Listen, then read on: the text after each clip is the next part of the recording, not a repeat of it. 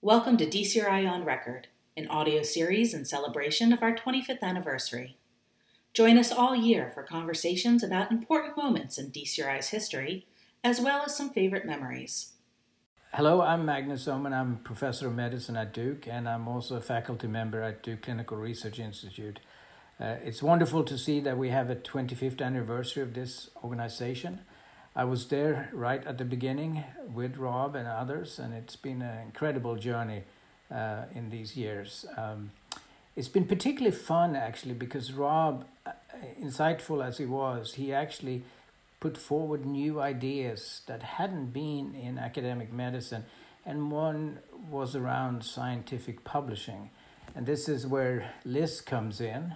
So I'll let you, Liz, introduce yourself. Okay, great. Thank you. I'm Liz Cook, and I head up the Medical Communications and Scientific Publications Group, and we're a team of medical editors here at the Duke Clinical Research Institute. We've been very fortunate since this all started to have a very strong publishing group at, uh, at DCRI.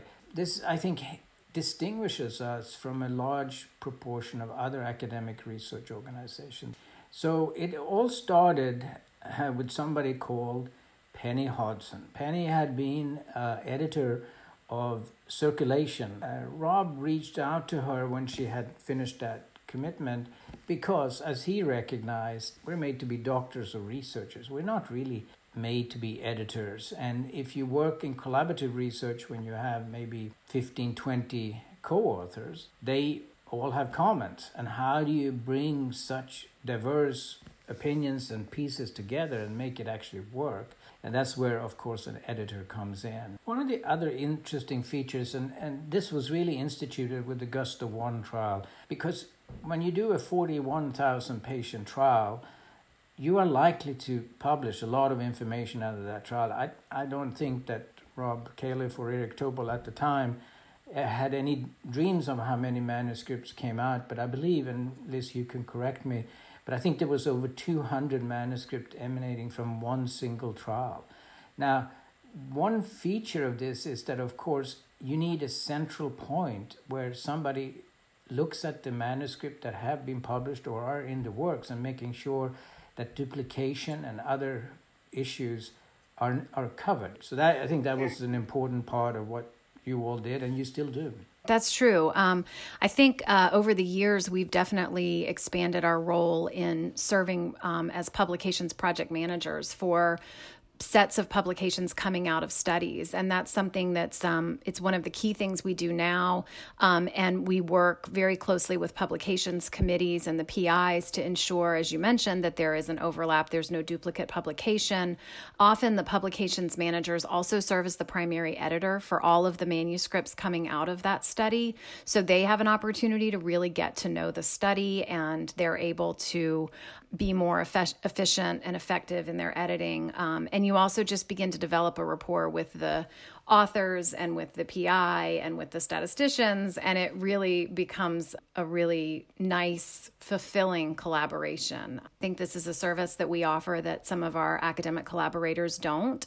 And the nice thing for us about that is that we often have an opportunity to then work with these academic institutions to um, help provide this service. So we've partnered with the Colorado Prevention Center on publications, we've partnered with Uppsala Clinical Research Center on publications, and Canadian Vigor Center, just to name a few.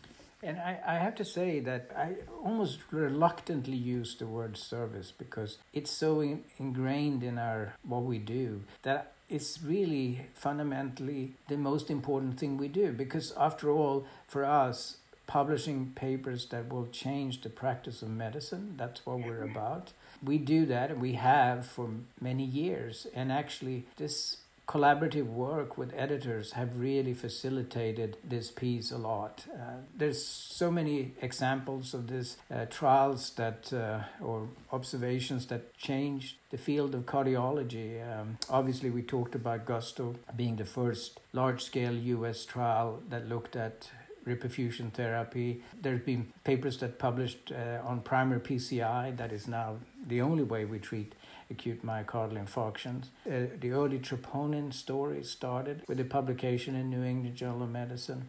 So it's been a it's been a long journey, and in all of these pieces, as we call you, the publications group was behind us and uh, and and made it happen. I think that from the editor's perspective, one of the more rewarding parts of this job and this work at the DCRI is having that opportunity to work one on one with the faculty. We worked on the Gemini paper together, and when you're working on something like that, particularly a primary results paper, you know you really do spend a lot of time together, and you really are trying to iron out some details and get things done. And it's often on a compressed timeline. It helps to develop a relationship and a trust that I think then facilitates further work together. You know, I think if the faculty trust us, you know, this is their paper. This is something, particularly when they haven't worked with us before, this is a big deal. So I think that one of the things that's really nice for us as the editors is that we get a chance to work with the faculty and build these relationships. And often what ends up happening is a faculty member will work with one editor, and that's the person they work with. It's really valuable. The opportunity to develop those relationships is really key.